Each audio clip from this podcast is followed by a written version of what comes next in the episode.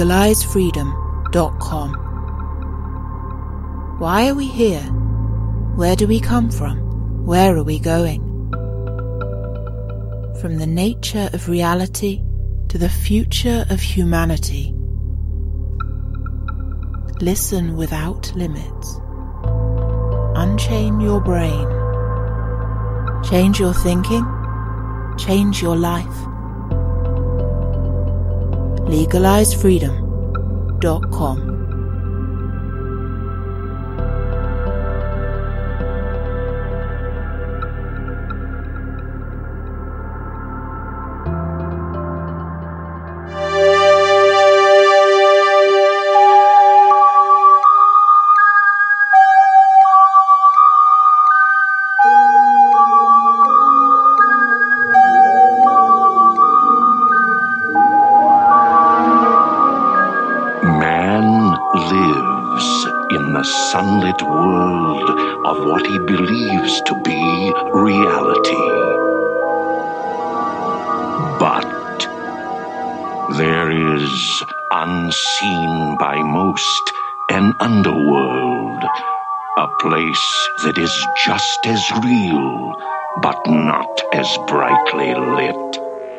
Greetings and welcome once again to LegalizeFreedom.com.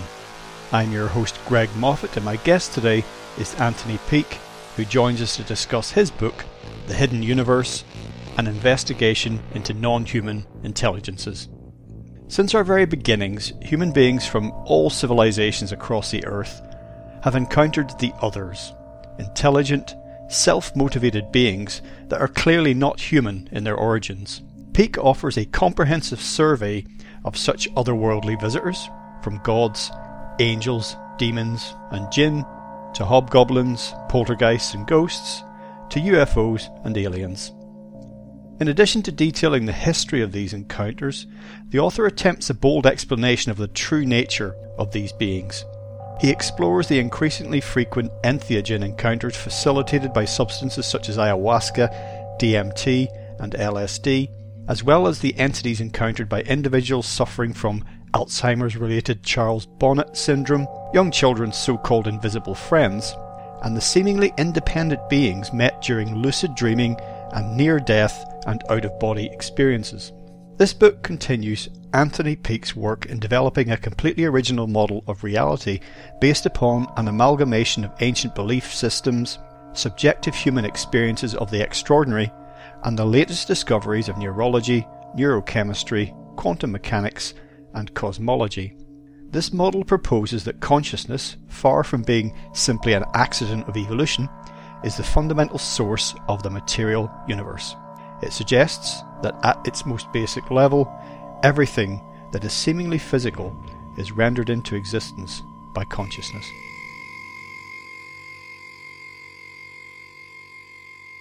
Hello and welcome, Anthony, and thank you so much for joining us once again on legalizefreedom.com. Absolutely wonderful. I think it's my fifth time on the show, and I was I've just recently posted on Facebook. I think that I've done your show more times than any other show I've I've done over the last ten years. Wow, so, yeah, it's at least five times, but uh, yeah, know, at least, yeah. Uh, well, anyone who enjoys this can find the links to all the previous shows on this the you know the page for the show at legalizefreedom.com. But in any event, we're we're together today because we're going to be talking about your latest book. Uh, it's entitled "The Hidden Universe: An Investigation into Non-Human Intelligences." Uh, before we jump into that, as per usual, just give for, uh, for listeners who don't know uh, a little bit about yourself, your background, your work in general. Yeah, okay. This this is my eleventh book. Um, all my books deal with a similar subject, which is understanding what the role of consciousness is and what the role of reality is, and how the two interface. Um, my philosophy has always been to do the science first, and then actually start to move into areas of speculation after you've built the groundwork of the science. Uh, because I very much believe in the old diktat of Marcello Truzzi that extraordinary claims need extraordinary proofs, and I like to make sure that my readers make up their own decisions by referencing in all of my books extensive references to academic papers and everything else as well. Um, originally, I was from uh, Merseyside, but I've lived all across the UK. Um, and it's over the last, what, 20 years or so that I've really focused myself on to writing. Um, and have really enjoyed it. Um, my books seem to sell comparatively well. I mean, it was sold around about 100,000 worldwide now. And it's in most major European languages and many minor European languages. And breaking news, this new book, it's the first time uh, ever that a foreign rights deal has been negotiated before the book was actually published, which is fascinating. And I'm delighted to say the book, the first book language this book will be out in will be Greek. Um, and indeed, the uh, Greek publisher was so interested in my work after meeting me over coffee that the next day he was over in the UK. Um, he was he had a series of meetings. He was over from Athens, uh, and he actually shot off and went to my publisher Arcturus and bought the rights to Is There Life After Death? The Extraordinary Science of What Happens When We Die. Um, and both those books will be out in Greek in about three months' time. So all very exciting times at the moment. Oh, splendid. That's very good news all round. Now, about this new book, in some ways it has been prompted, if not all, then many of your other books in which you have discussed uh, non-human entities, non-human intelligences and encounters with them. And you were prompted, I think you could explain this in more detail yourself, but you were prompted to sort of say, what is the common thread here? You know, I wrote about this subject and this idea came up. I wrote about another subject and the same idea came up. So is there something tying this all together? So, um, does that sound accurate? No, very much so. Um, all through my writings, uh, from near death exp- writing on near death experiences, out of the body experiences, uh, entheogens like dimethyltryptamine. One of the major themes of all of these is that when people are in these altered states of consciousness, they encounter other intelligences. Um, now, whether these are in, these intelligences are just simply projections of our own subconscious, or whether they have some form of independent existence, is something that has long intrigued me. And in the book, my investigation is very, very all consuming in the sense that I review entities and entity encounters right from thousands of years ago, right up to the modern day. Um, and indeed, what stimulated it was my own mother, who had an extraordinary experience where, in um, uh, a state of hypnagogic hypnagogia or sleep paralysis, in her bedroom, she encountered a grey. Um, and she described this grey in very distinct terms. She phoned me up the next day after the encounter. And this entity, what disturbed me a great deal was my mother lives on her own. And this entity, she woke up in the middle of the night and this entity, she saw her door open and this entity came through the door, looked at her and realized that my mother had seen it and it reacted. It dodged back behind the door. And when she described it, she said it had huge black eyes and two holes for a, uh, a nose and a slit for a mouth. And my mother wouldn't know a classic grey if it bit her on the backside. She she's just not in that world, or she wasn't. She's no longer with us. But clearly, whatever she saw was was a, an archetype, and it's an archetype that goes right back. I mean, in the introduction to the book, I discuss the experiences of um, um, Graham Hancock. Uh, in his book Supernatural, he describes how he came across a series of curious cave paintings down in uh, the Didima Gorge in the Drakensberg Mountain in South Africa, a place called the Junction Shelter. And these beings were exactly the same as my mother had seen.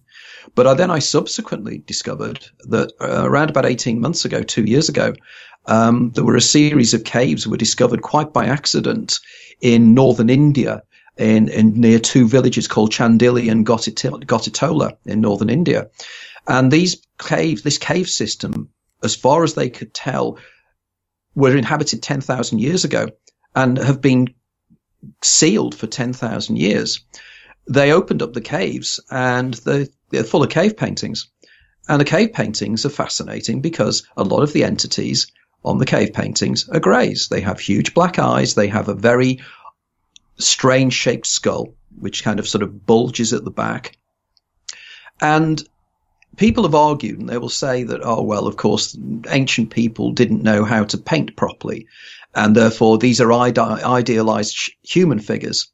I always argue that this is not the case because if you look at the paintings, say, in Los Casares in, in Spain, and uh, the, the paintings that are found in, at Lascaux, these our, ans- our, ancest- our, um, our ancestors certainly knew how to paint leopards and bison and cattle very, very precisely.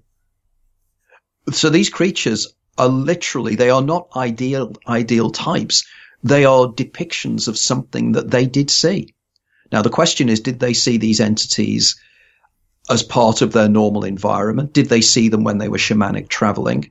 Did they see them when they took mind altering substances? We know that psilocybin and magic mushrooms and the mystical substance called soma has been known for generations. And I discussed this in one of my earlier books, um, Opening the Doors of Perception, and indeed the Infinite, Infinite Mindfield.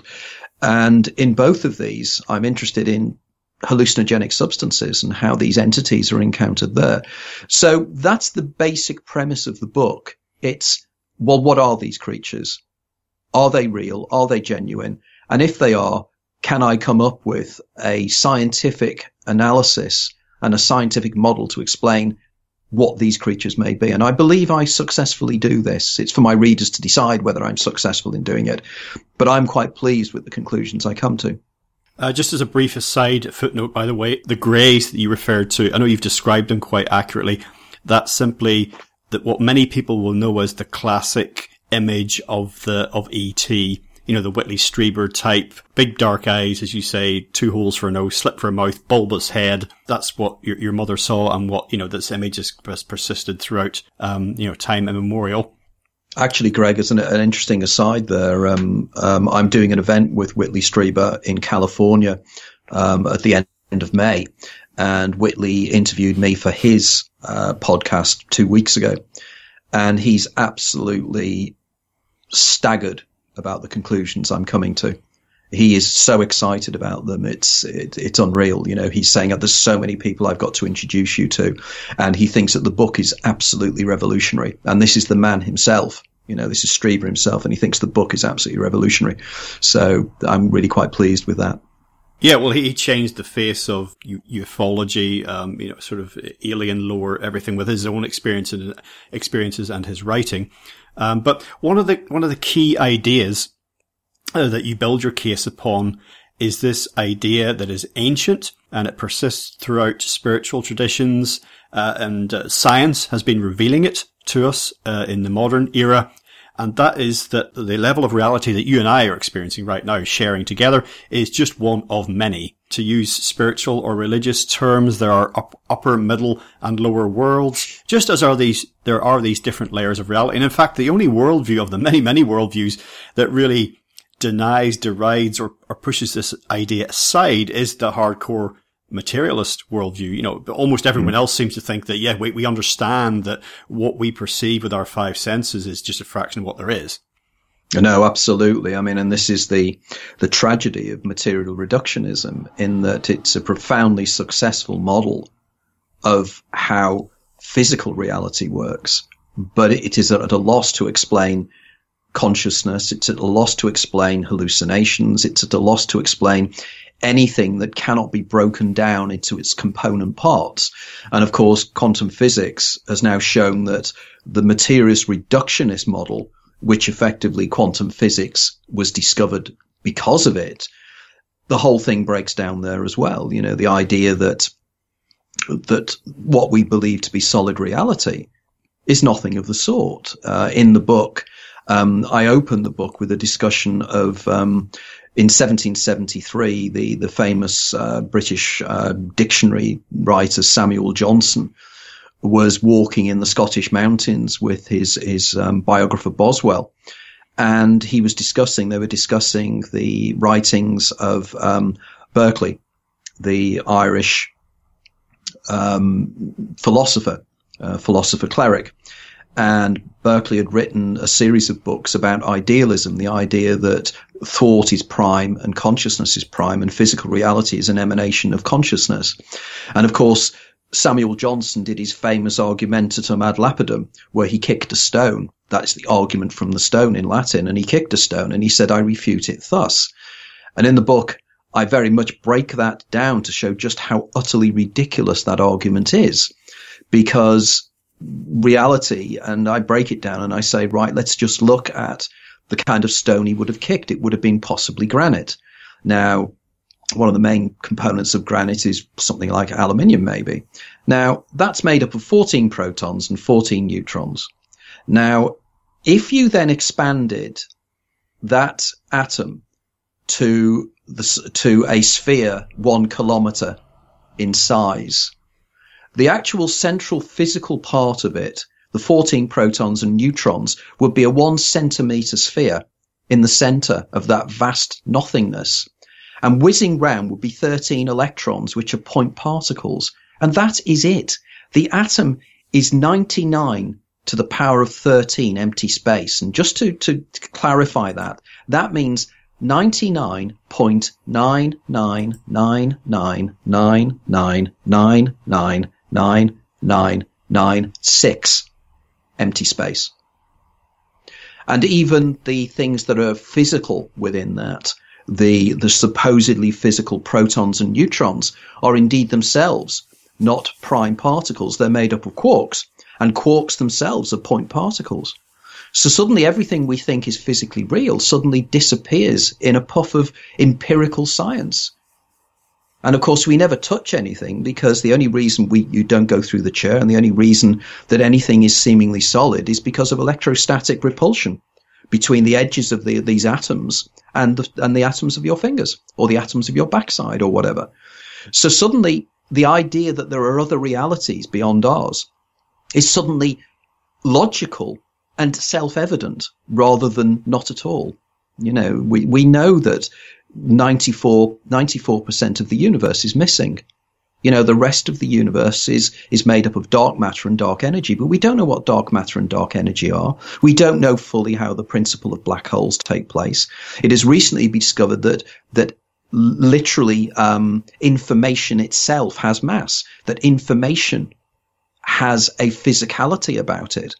And the logical argument now is that everything at its baseline is information, and information needs something to process it, and that's consciousness. Yeah, and indeed, as you basically said a moment ago, under that consciousness based model of reality, all that is uh, categorized as paranormal, paranormal or supernatural suddenly becomes part of normal or natural because even though we can't necessarily explain it as yet, or maybe ever, but it becomes, as you say, not only feasible, but actually to be expected. And, uh, and that's, that's the game changer. And uh, when you also consider it that way, then if you stick to the materialist paradigm, then most of what we seem to experience, most of what's out there, suddenly is paranormal or supernatural. And I would say if that's the case, if, you know, if 90% of what it seems to be out there is coming under these mystical categories. And maybe you need to think again about your definitions, about your model.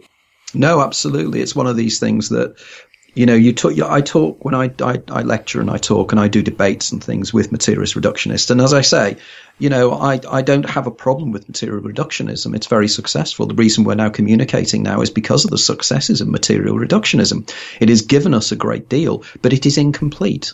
Mm-hmm. You know, it, it's incomplete in the sense that, for instance, even at its basic level, the very, very large objects within the universe are explained by um, Einsteinian physics.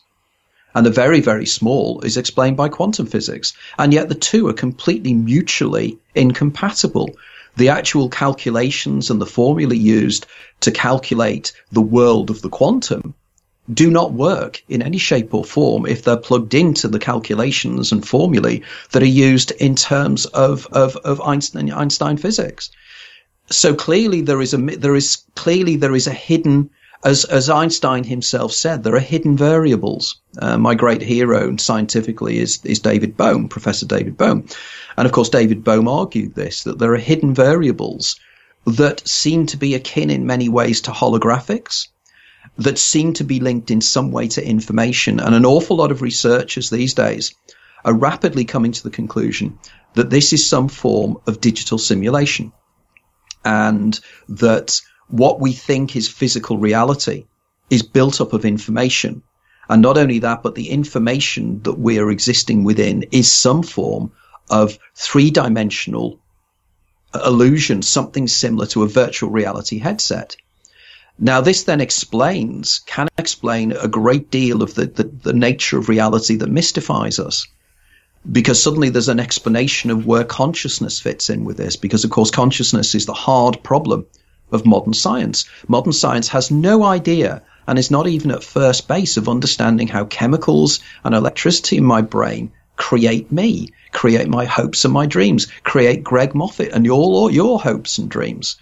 How indeed it is as well, and I was discussing this with somebody yesterday, as to how the magic of the fact of how my words are actually hitting your ears and you are making sense of what is basically vocalizations by uh, a, a fairly advanced chimpanzee or a fairly advanced monkey. And these noises, and that's all they are, are actually transferring across through space to your ears, are turning into vibrations in your ears, and your brain then processes that into ideas again.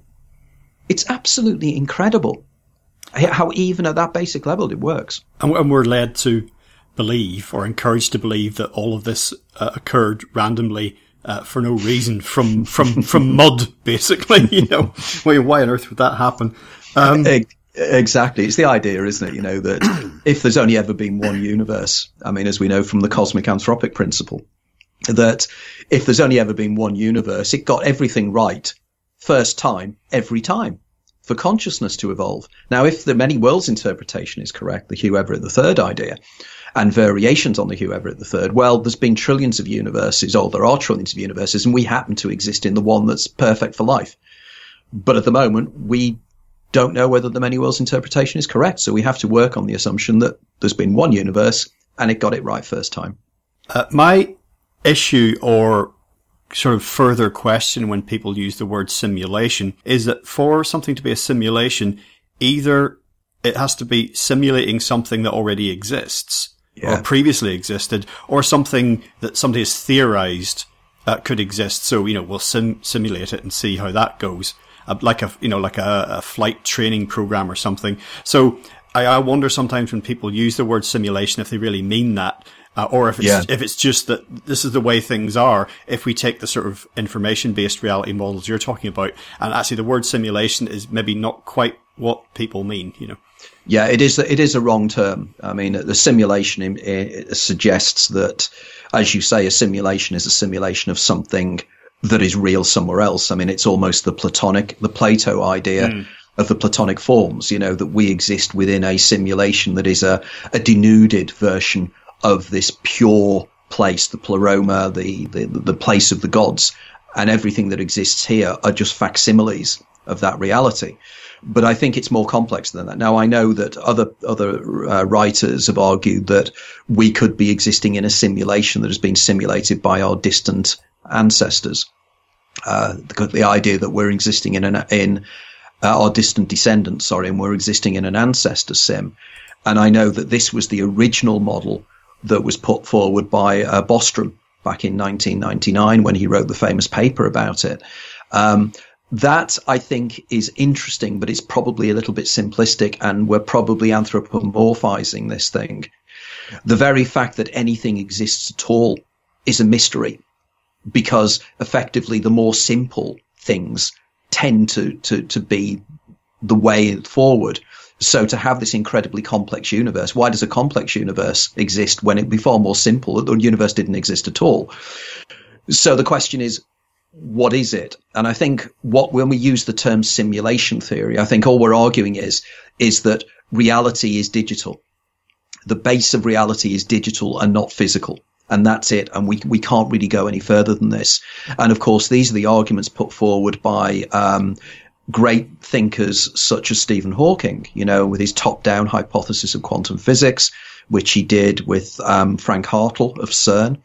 Also, the idea of the model is now starting to make more sense because they're now doing the me- mechanism of this whereby they think it's something to do with black holes. It's something to do with the Schwarzschild radius. It's something to do with the way information is smeared on the edge, on the outside of black holes and something called Hawking radiation, which I haven't got time to go into the technicalities of at the moment. But this is a very beguiling model and it, it, it is a very effective model for explaining what we experience. But this means there are other levels of reality that are all encoded within this reality.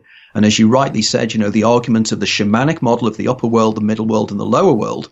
And this is consistent across virtually every civilization. And again, every civilization across the world also has entities.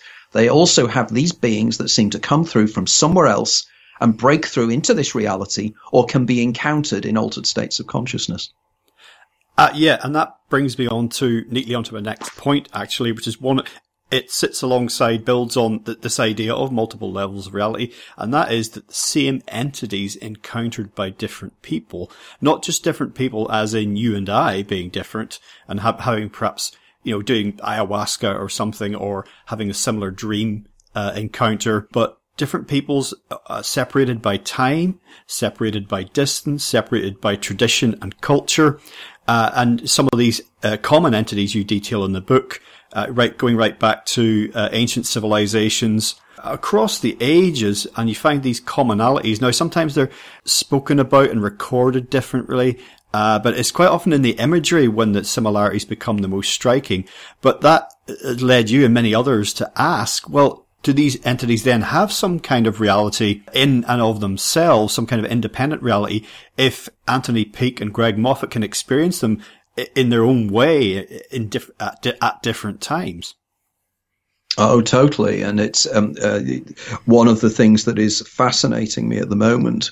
Uh, and I'm getting feedback on a, on a kind of fairly regular basis about it, is that um, there is a research project taking place at the moment at Imperial College in London, um, financed by um, a, a, British multimillionaire called Anton uh, Anton Bilton. Um, and what they're doing is they have a group of volunteers who are taking, having injected into them dimethyltryptamine, DMT, the hallucinogenic substance. This is under controlled circumstance and it's completely legal. And what is happening is these individuals are taking DMT trips and they're coming back and they're reporting back as to what they encounter. Now, many of the people involved in this are postdoctoral students. So these guys are extremely bright. They're psychologists, they're neurologists, they're people who really know their stuff. And one of them who's part of my extended group is a guy called Dr. Uh, Carl Smith. And Carl is doing some fascinating work in his own right in virtual reality and simulating virtual reality and, and discussing about how perception works in terms of virtual reality. But he's one of the volunteers. And he was telling me that he, um, when he first took the DMT intravenously, he found himself in what's called the DMT zone, the DMT cage which is a kind of a location you find yourself in. You rock it out of your body and you find yourself in this place. And he said while he was there, this entity came over to him and prodded him and said, You're doing this wrong. This is not how you should be doing it. Please do not do this again. It's de- you should not be doing it this way. And he then came to. And then two weeks later, he is injected again. He goes back. He finds himself in exactly the same location and exactly the same creature comes over to him and said, I told you last time Please do not do it this way. It's the wrong way of doing it. Now, as he said to me, that entity, if it was part of his subconscious, it was telling him things he didn't want to hear. He wanted to think he was doing it well. So it wasn't fulfilling any form of expectations and it was consistent in its message. Now, he is convinced that that entity was real, that entity was motivated, and that entity knew that they were doing it in the wrong way. Because of course the logical argument is you shouldn't be doing it this way. You should be training yourself. You know, you don't, you don't decide to actually, um, go, uh, pearl diving without any training, without teaching yourself how to breathe correctly, or if you go scuba diving and everything else, you have to be trained to do it. But we seem to dive into these alter, alternate states of consciousness just at a whim. You know, we just give ourselves the drugs and we go there. But of course, we're not trained. And this is why people in traditions like the um, t- Tibetan dream yoga and other people within shamanism, they're trained over a long period of time to be able to go to these places. But it seems to suggest that there are ways and means by which we can communicate with these entities and the shamans and the ayahuasqueros in Latin America and other individuals in what would be termed more traditional societies who are closer to nature than we are. Because of course we live in this cocooned world, uh, modern man, whereby we live in houses. We don't interface with nature. We rarely sleep under the stars. We rarely, a friend of mine, she is now regularly taking herself out every morning and walking in bare feet on grass just to, to give her a linkage with the earth. That's, you know, and I totally agree with that. We need to get back to the basics and not be so arrogant to assume that just because these people are in traditional societies, that they are somehow primitive. Their brains are identical to ours. So therefore their logical processes are identical to ours. They respond to the things they see and we have done since the t- time immemorial. To just dismiss it just because you don't experience it, therefore it is not real because I know people who, when they lucid dream, when they have out of body experiences, they encounter other entities, they encounter other intelligences, and they encounter other human beings in these states. And these people report back into this reality, which I call the kenoma. The reality they go into, I call the pleroma. And they come back into the kenoma, into the simulation, for want of a better term, and they bring back information you know, and this is self-evident that this, the other reality is just as real, or indeed as many people who take DMT, and definitely 5-MeO DMT, say it's actually more real. This is the illusion. This is the dream. Yeah, exactly. And once you start to have some of the experiences you've described, then you begin to contemplate the idea that the, the, the reality that you and I are currently sharing is not only the most real reality that there is, and not only the only reality there is, but that it may actually be, on the contrary, an incredibly limited reality. Uh, you know, that was the idea that, um, you know, most, well, perhaps most famously articulated in the 20th century by Aldous Huxley, you know, in his, mm. his idea of consciousness and the reducing valve and that what the world you and I are sharing right now is, is just, a, you know, a little tiny sliver, um, of reality. But what you're referring to a moment ago brings us on to the idea of uh, these entities. In, can I can I can just very quickly just put sure. in there? Yeah, course, yeah. quite an important point to make. Yeah, go ahead. Is that the the whole Aldous Huxley principle and the C.D. Broad and Henri Bergson has recently been proven. There's been research, very recent research being done at the University of Sussex, where the, whereby they have been doing fMRI scans of people's brains while they're under the influence of psilocybin, magic mushrooms. And what they wanted to do was to find out what parts of the brain lit up when somebody took magic mushrooms and started to hallucinate so they could actually do some kind of Penfield like mapping of the brain. Much to their absolute surprise, they discovered that psilocybin actually switches parts of the brain off. In other words, it stops the attenuator being effective. It stops the brain's reducing valve being able to reduce. And that is incredible news that for the first time is telling us actual physical empirical proof using modern scientific methods proving that the brain is indeed a reducing valve and that these substances switch off the brain's ability to switch other bits off and they open up the doors of perception. So your point there is an incredibly valid one. My version of that is kind of like the difference between the light artificial light, the light that we generate and the light from the sun, stars, whatever the stars, of course, which are other suns, we take them to be the same thing, but they're not. And what you're describing in, in my mind is a little bit like turning off the street lights in a city. And the more street lights you turn off, the more stars you can see. Like, great, you great analogy. Great analogy. You uh, should, you should, you should patent that one. That's very good. Well, it, it's here. It is uh, broadcast, so I can refer back to this. You know, if anyone rips it off.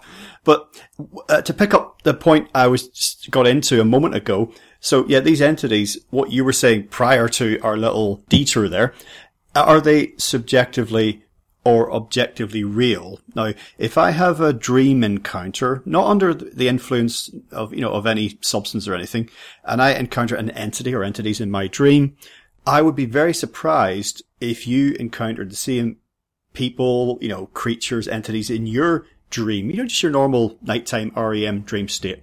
But mm. it hmm. could happen, and it, it has been recorded. That some of the uh, experiences you've been describing begin to really make us ask, well, you know, if people are encountering, if, if one person's encountering the same entity as you described, you know, that, that, uh, person a moment ago, uh, again and again in the same place and same circumstances with a narrative thread continuing. Like, look, I told you before, I've met you before, I know who you are, you know who I am. I, mm. I'm here, you're there, and we meet together.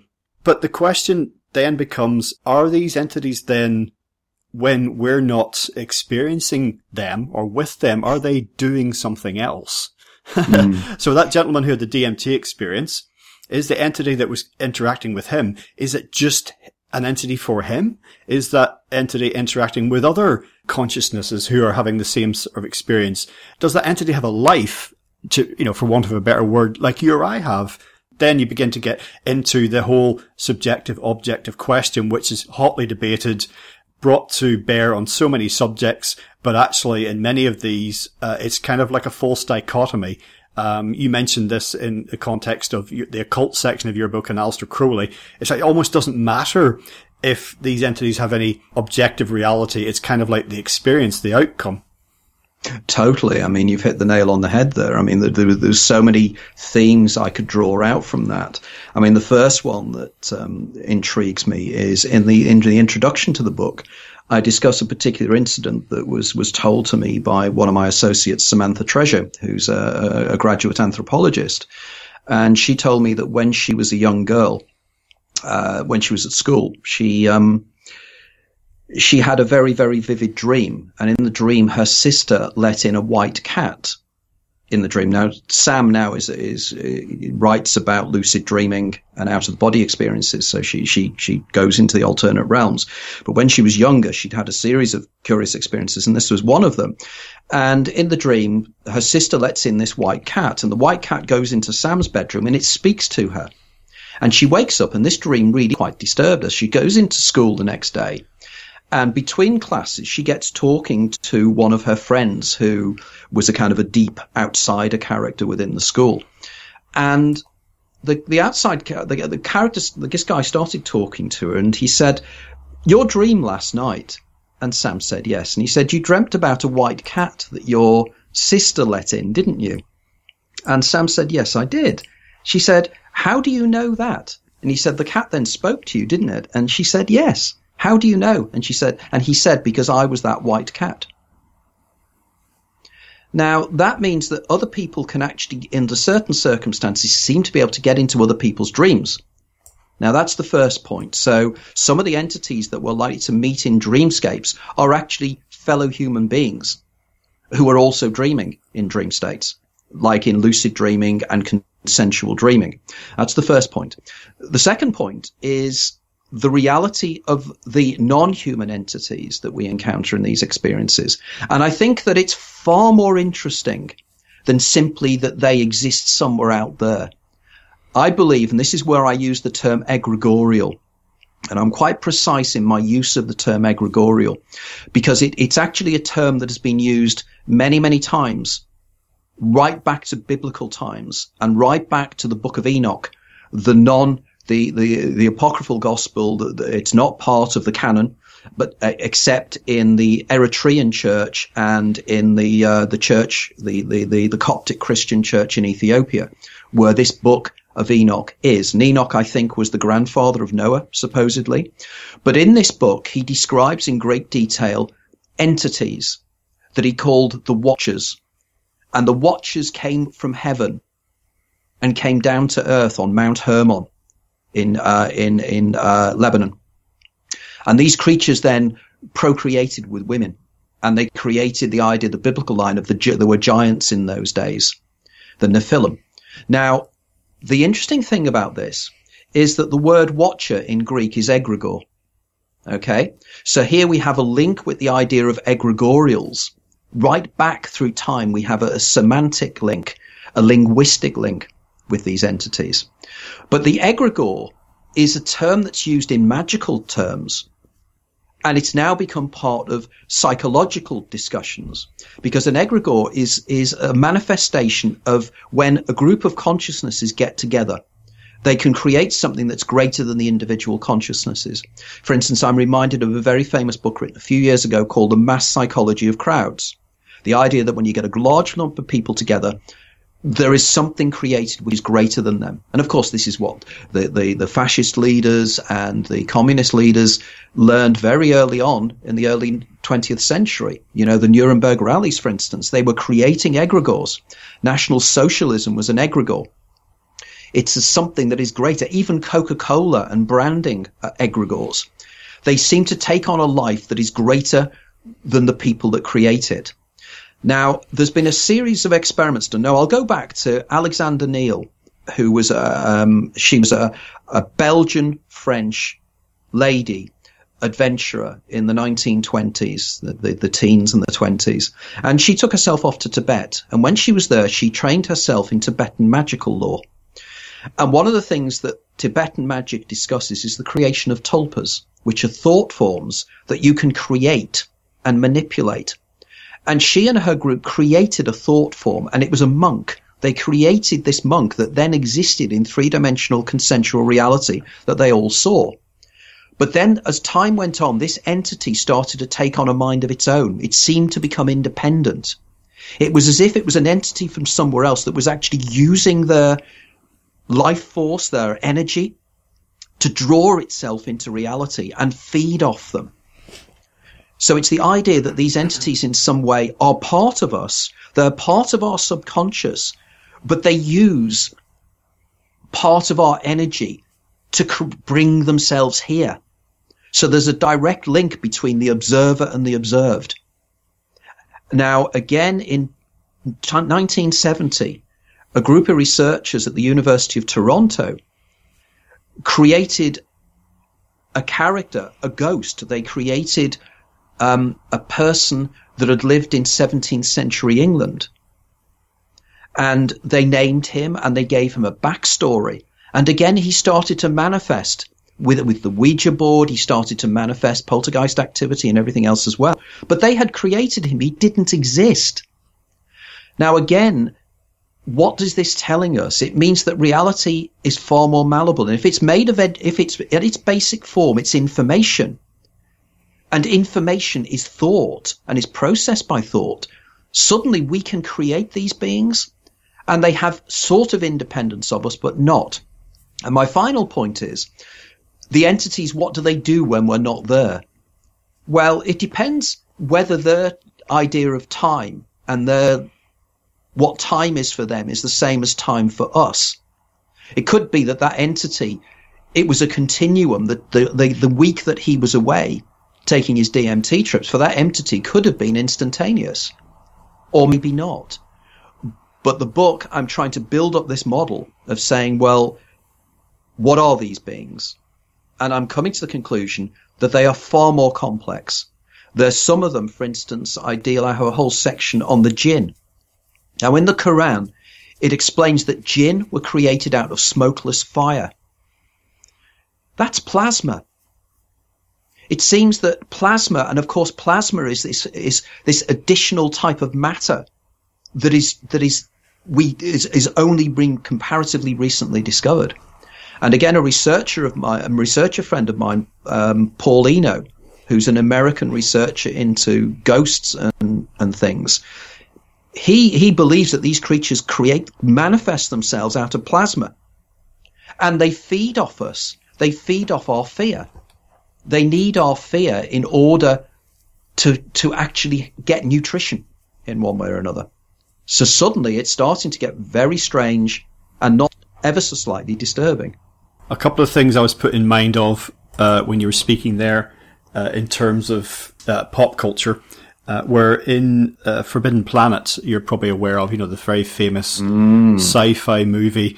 Uh, in that, there's the Id monster, that uh, terrorizes the you know the inhabitants of of the planet, and uh, you know that there's a crew of the spaceship that arrive and uh, to assess the situation, and they too confront and battle with the id monster, and you know the clues in the name, mm-hmm. and this physical, uh, periodic, sporadic physical manifestation, or it's, you know, it's some kind of, it's clearly encroaching into the physical reality of those on the planet turns out to be a product of the subconscious of this guy, you know, and his paranoia and anxiety or whatever, but it takes physical form.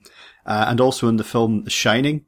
Mm-hmm. Um, you know, and there's uh, again, I they, all of the characters' names kind of escape me, but uh, the, the, son of the main protagonist has his little friend uh, who speaks to him, you know, and tells him things, as it were. You know, that's a little entity that's unique to him.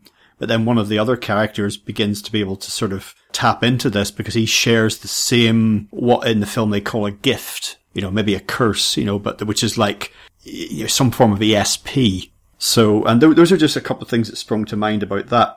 But uh, you talk about this idea of the, you know, of egregores and collective uh, unconscious and the manifestations of that. It also remi- this then reminded me of uh, you know, we spoke earlier about, um, you know, the greys, you know, the classic sort of, you know, alien uh, vision manifestation. When we have, uh, there's another interesting layer to theorizing about all of this. When people have not only similar, encounter similar entities in altered states or in dream states, but when they do it seemingly in this 3D reality. And I'm thinking now about UFO sightings, whether it's like uh, lights in the sky, uh, creatures, whatever it happens to be. It's one thing for one person to say, I saw this and it was more real than real. But when you do, for example, the Phoenix Lights, if you Google that, it's a famous yes. supposed UFO sighting in Arizona uh, a few years back. When we collectively have these and I can turn to you as we're stood in, you know, a cornfield or whatever and say, did you see that? And you say, yes, I did. But then mm. other, other people did not see it. And yep. it, it registered somewhere like, oh, that was on our radar. You know, we saw that. And someone else said, well, in all our electromagnetic, you know, sensory stuff, there's nothing there at all. That just a whole other level of uh, probably more questions than answers, really. But, but it's still, I think, relevant to the, to, to this, um, inquiry. It does. It suggests again, doesn't it, that the power of human consciousness, both collectively and individually, is far more powerful than we believe and that we can in some way draw these things from somewhere else. Uh, for instance, you know, in the, funnily enough, somebody posted on my Facebook wall that very sequence from Forbidden Planet uh, yesterday. Oh wow! uh, after they'd after they'd read my book, and they actually sh- showed that sequence. I think it might have even been today. Um, and of course, you know, I, I, I, love Forbidden Planet, and I thought it was just a, a, fascinating idea. And in The Shining, of course, the little boy. I have a whole section, as you probably know, on on um, invisible friends. Yeah, well, that's what, what made me think of it. Yeah. What what Halliwell calls invisikids. And again, it seems that, you know, the, the young mind can create these thought forms that seem to have independence of them and can manipulate things. Now, is this an explanation for poltergeist activity? We know from research that poltergeist activity, the, the William Roll book, for instance, discusses this, is that the um, the poltergeist is created, normally there'll be a, a somebody a, a, pubescent girl or somebody like that who is going through a difficult phase of growing up, and suddenly poltergeists appear. We also have the issue of, and indeed the section. One of the sections that should have been in the book, but I ran out of um, words. I couldn't put it in. There was so much more. Was, there were at least two books in this book, so I had to reduce it down. But I had a whole section on um, multiple personality syndrome or dissociative personality syndrome, and how again human consciousness can split itself into individual entities. So even our idea of selfhood can break down. And of course, you know, in my earlier books, I have the concept of the daemon and the eidolon. And my next book will be draw, drawing that out into a much broader hypothesis about psychology and how we can go forward in terms of psychology but these things seem to be integral to us. And again, you know, the egregorial, I think, is also, we could also call it the zeitgeist or the Weltgeist, in that there do seem to be movies and films and poems and everything else that seem to be embodying these ideas. You know, and of course, we both love movies, and th- there's just so many examples of this taking place. Now, again, if so many people think about the same thing, you know, think about a, a, a, fictional character, can they come into existence? And this may explain in my book, The Daemon, A Guide to Your Extraordinary Secret Self, I cite many examples of writers who had written fictional characters that they then subsequently encounter in consensual reality. Um, you know, which again is odd and weird. It seems that the, our relationship with the reality around us is far closer. And I think it is to do again with quantum physics. In 1926, Max Born came up with his conclusion that the waves that are that subatomic particles are are not waves of physical waves like waves in water. They are statistical waves. They're like a crime wave. So again, it means they are non-physical, but we know that the act of measurement in quantum physics, the twin slit experiment shows this, the act of measurement or the act of observation collapses a potentiality of a subatomic particle to be anywhere in the universe to be in a specific location in a specific place. But if before it's measured, it can be anywhere. And it's the act of measurement that actually makes that subatomic particle become solid, well, as solid as they can be, and to be in a particular place.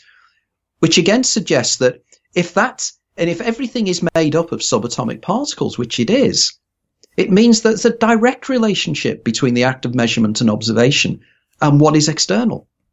It's just at the moment, I believe we suffer from what the ancient Greeks called amnesis. We don't realize the true nature of the reality around us. But as we develop and as we discover more about the basic building blocks of the world around us, we'll start to realize that it's not out there. It's all in here. There is no out there. We are one singular consciousness experiencing itself subjectively, as Bill Hicks said. And that we are, we are partially, our consciousness is evolved in order for the universe to become self-aware. It's the universe itself becoming self-aware as we evolve. Yes. And those last few thoughts combined with what we were saying about uh, children and invisible friends bring me on to um, another very important aspect of all this. And it was something that written about is the author of The Cosmic Egg and then later The Crack in the Cosmic Egg. It might be Joseph Chilton, Chilton Pearce. I, I think that's his name, or it's certainly a version of that. Mm. But anyway, I've got the titles of his books correct. And he talked about uh, how consciousness evolves over the course of a human life. And essentially, he wrote a lot about children and about how we lose important dimensions of our openness of consciousness as we get older. And he was saying mm. that between ages of naught and six, children are in one state of consciousness, which is basically almost psychedelic tripping, which might explain some of their behavior. Uh, then between six and 12, uh, another one. And then between 12 and 18, a, a different one again, all gradually moving towards the kind of numbed, dulled, you know, programmed, mm. you know, uh, unchanging states that many people end up in. And this leads me, uh, the, the main point I'm making here is that belief and expectation can affect perception.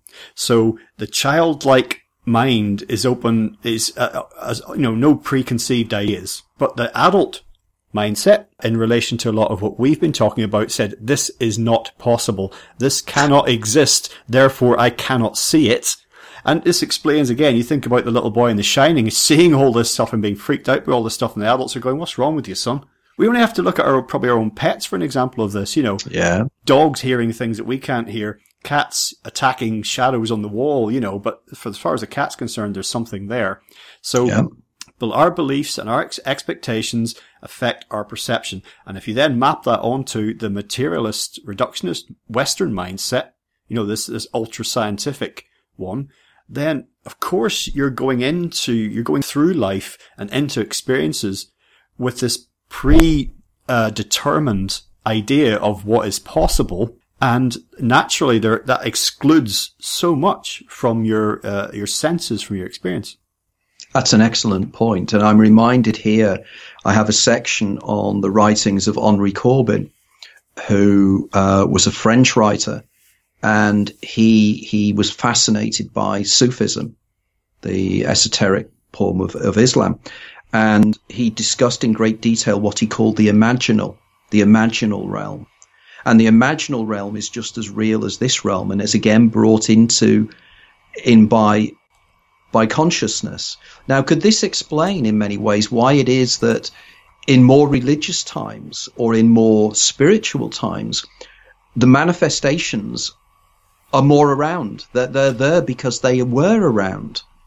And, you know, when people see uh, BVMs, the Blessed Virgin Marys, when they see them at Fatima and, and Lourdes and everything else as well, it seems to be that they're drawn into by the expectations of the crowds and they fulfill the expectations. And in my book, this is what I argue that I argue that the greys are full, still full, just fulfilling our expectations. We're now expecting them to be in flying machines, in spaceships.